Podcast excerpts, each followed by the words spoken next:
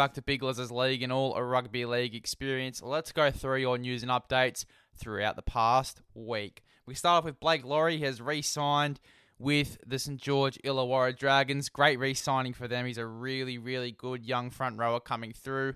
A lot of heart, a lot of determination. Really solid in attack. Can't wait to see Blake Lawrie rip and tear until the end of 2023, which is when the contract is up till. Paul Gallen has called out Sonny Bill Williams, Sam Burgess, and Robert Whitaker to finish his boxing career. Geez, those would be a lot of entertaining fights. I'd love to see Paul Gallen and Sonny Bill Williams for one little hit out there before Paul Gallen really retires from his boxing career. I think everyone really wants to see Sonny Bill Williams and Paul Gallen take it on in the ring. That'd be an awesome fight to watch. Robert Whitaker as well, that would be sick. Haven't really seen Robert Whitaker in the boxing ring. Only really seen him in the UFC ring, but he's a terrific fighter, Robert Whitaker. I'd love to see him and Paul Gallen get down and dirty in the ring together. And then you've obviously got Sam Burgess here as well. Sam Burgess in that boxing ring at in SAS when he won the bloody thing. He was a freak. He was literally knocking that guy to pieces. So all three of these would be really good fights.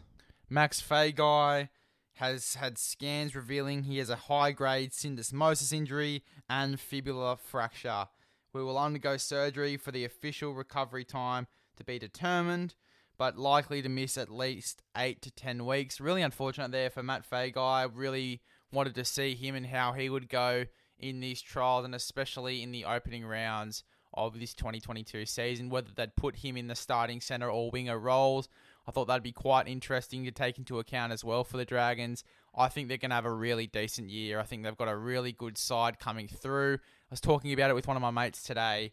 Um, they've really got an exciting squad coming through the ranks for 2022, and it wouldn't be surprised if they made the top eight in this season. Kevin Walters admits he's had to review the training techniques after several players complained they were being overtrained, and I think this is absolutely ridiculous. I was talking to Lee about this on the podcast that we did. I think that players coming out saying that the training is too hard is fucking ridiculous from NRL players. I think it's so stupid.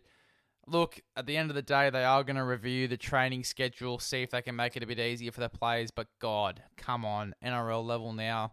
I mean, that's a bit stupid. And look, in saying that, it could be too hard for the players. And if it is too hard for NRL players and they're coming out and bagging the coach because of this, it's really unprofessional from the club. It's really unprofessional. If there's something going on there, I don't know. We were talking about this with Lee. It's impossible to sort of take a read on the outside looking in with some of these things. Um, but look, it's going to be very interesting next few months for the Brisbane Broncos. Definitely a club to watch. They could either go really well, or as me and Lee said, probably around that 6th to 11th mark, which 6th to 11 is pretty good, especially considering how they went last season. It'll be very interesting to see how this Broncos outfit turns out in 2022. For me, it really depends on Adam Reynolds and how he's going as well. If Adam Reynolds is fit, if Adam Reynolds is injury free for 2022, there's a lot of things to take into account when looking at the Brisbane Broncos. Ash Taylor has said that his heart is with the New Zealand Warriors now and he's ready to revive his career. Can't wait to see how Ashley Taylor goes. Can't wait to see him play some good footy. Hopefully, he gets a starting six spot or even a 14 spot in that side for this 2022 season. He's definitely going to be a player to watch for me. Uh, Monday night footy. There has been a fresh push from footy fans for Fox Sports to cancel Thursday night footy and replace it with a Monday night game. Very interesting little debate there. Personally, I don't know if this is going to be controversial or people are actually going to agree with me on this one, but I personally prefer Thursday night football. I reckon it's much better. Uh, Thursday, Friday, Saturday, Sunday, really good way to end the week for me. Especially since come Monday morning, Monday afternoon, depending on when the games are as well, people might still be at work. It's just a whole lot of dramas. I would keep it Thursday, Friday, Saturday, and Sunday. Really good days there for rugby league. Ali Brigginshaw, she is continuing her push for increased pay for the NRLW players, and as she should, I reckon they should be earning very similar pay to the men. They definitely put a lot of work in. The aggression in that game is actually quite. You could argue that there's more aggression in NRLW than there is in NRL at the moment in some games. I'm not saying that that the NRLW is way more aggressive than the NRL. In some aspects, some of the things I've seen the women do, it is it just blows me away. They are such talented players and aggressive ones at that too. Some of the shots I've seen being put on in that women's in those women games, some of the runs I've seen being taken by those big girl forwards. Geez, I wouldn't want to be training with them. I wouldn't want to be tackled by one of them, and that is me being completely honest. I would be scared shitless coming up against them, even in my footy side at the moment in under 17s. If I was coming up against those girls, I would be shitting the bed. Hymel Hunt, he has suffered a PCL injury and will miss the opening rounds of 2022. Really unfortunate there. Wishing Hymel Hunt all the best with a speedy recovery. Hopefully, he's back sooner rather than later. The NRL will overhaul its concussion protocols for season 2022 with independent medical doctors to take control of its head injury policy. Under previous rules, only club employed doctors have had the power to judge and make ruling on whether a player must come off the field due to concussion and head injuries. According to the Sydney Morning Herald, starting with up and coming NRLW season, an independent doctor will monitor the game via a remote video review bunker. So they're basically adding another bunker for injuries, for concussions, stuff like that. There'll be an independent doctor with his own little bunker and he will rule if players will come off the field. I think this is fair enough. Um, it's much easier than having to wait five minutes um, for players to be checked. If the doctor says come off, come off, and that's it. Like it takes two seconds. I think this is a much more efficient way of dealing with injuries with players on the field, especially concussion wise. It's much safer for them. Now, this is a really interesting one. A few weeks ago, Dylan Walker said that he would let his footy do the talking to secure a long term deal with Manly. Now, I don't know if Manly pretty much shit the bed or what happened or whether he wanted to get out of there. I don't know what the story was. Outside looking in, pretty hard to tell, and it really shocked me when I heard about it today. But Dylan Walker, first saying he wanted to earn a long term deal with Manly, and he is now signed with the New Zealand Warriors. What happened there? This honestly blew me away when I heard it. I did not expect it one bit. I actually thought that he was still signed with Manly for another few seasons. I didn't know that he was off contract. Really scary one and quite crazy, quite frightening for me. Didn't expect this one one bit. So, uh, look, it's good for Dylan Walker, and I congratulate him on getting that contract. It'll be from 2023 to 2025, from what I'm hearing, with the New Zealand Warriors. He's signed there. Great contract for him. Great signing. For me, it's a bit weird in the sense that they've already got Cody Nikorima, who sort of plays a similar role. They both play that 14 off the bench role, can put them anywhere in the spine, and they do their job. I just find it really odd, this one. Probably one of the more stranger signings that I've heard over the past few weeks and not really a player that they needed. Now, the only reason that they would need to sign a guy like Dylan Walker, in my opinion, unless it was just a random signing and a good one at that, any club would be lucky to have Dylan Walker. But the only real reason I see them signing a guy like Dylan Walker, I've heard a lot of rumours that Chanel Harris Tavita will be leaving the club. And I think this really pushes that. I'm not saying this has anything to do with this, but does this confirm that Chanel Harris Tavita will indeed be leaving the club in the next few months, maybe in the next year or so? Will Chanel be taking up a deal with the Dolphins? I don't know. As I said, pure speculation here.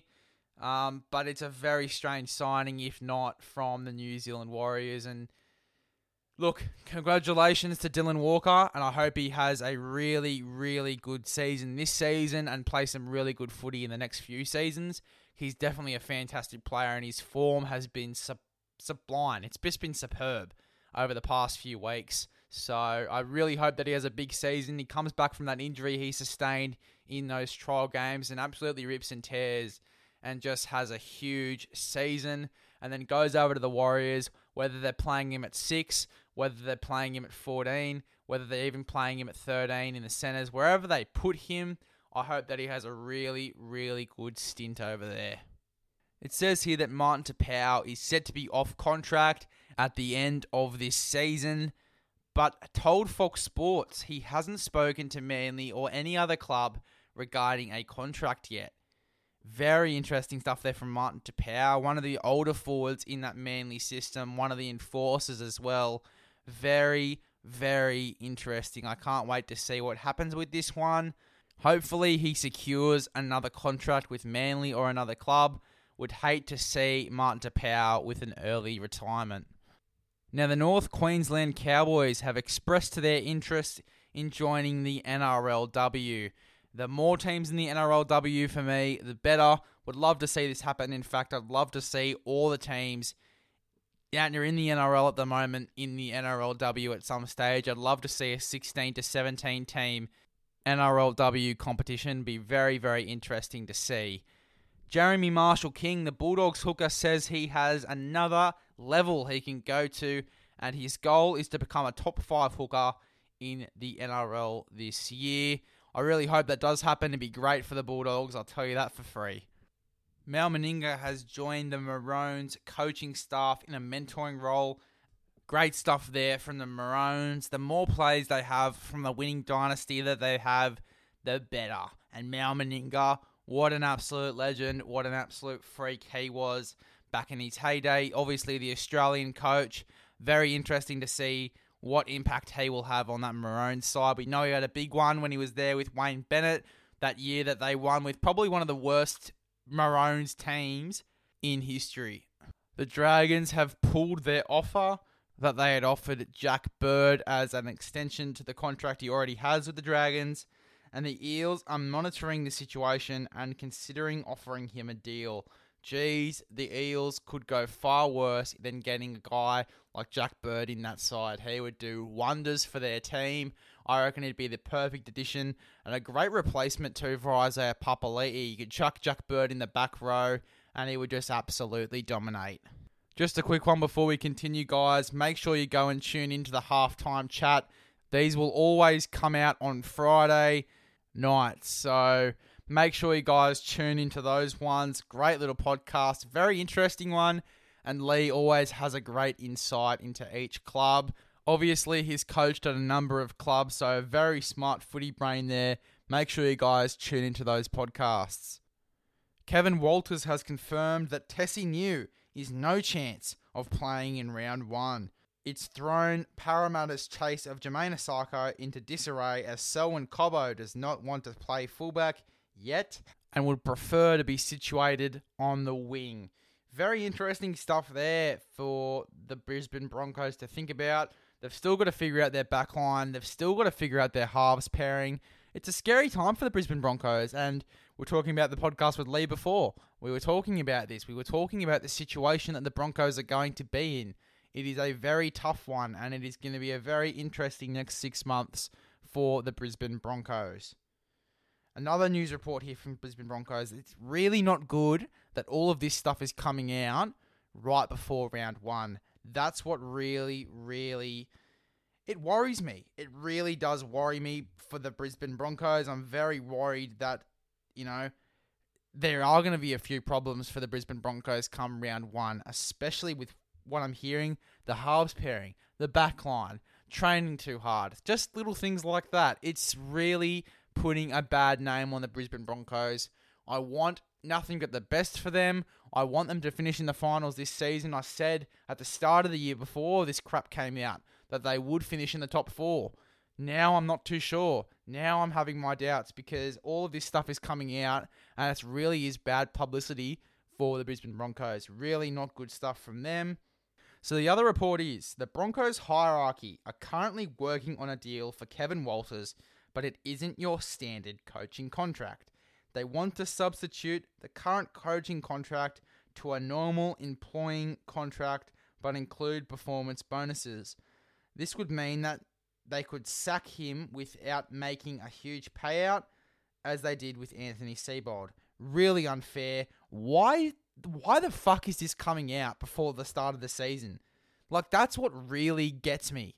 It's really annoying and it's not good for the Broncos. It really isn't good for the Broncos at all.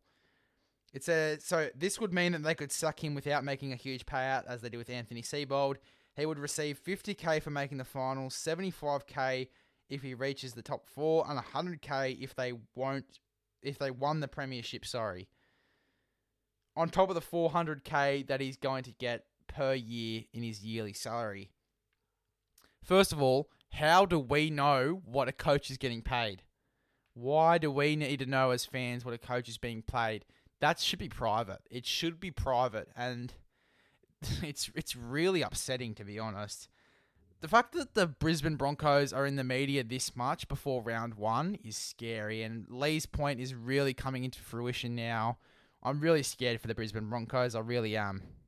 Bit of positive news now. Craig Bellamy has admitted that Cameron Munster has grown up and matured tremendously in the off season, and we can see it in his footy. He's playing some really good footy in these trial games. I can't wait to see him in round in round two when he does come back from that res- uh, suspension. I was going to say round one, but I realised he is suspended. I can't wait to see what he's like when he comes back. The footy that he's playing. Because I tell you now, he looked really good in those trial games. He looked calm. He looked composed it, it's made a huge difference, I think, for me being off the drink and, and stuff like that. He's really come back and he's playing some really good footy. But again, it's only the trials. I just can't wait to see what Cameron Munster can do in round one. It is going to be really interesting. Haumole Olakau'atu, the Seagulls prop, has suffered a subluxed elbow injury.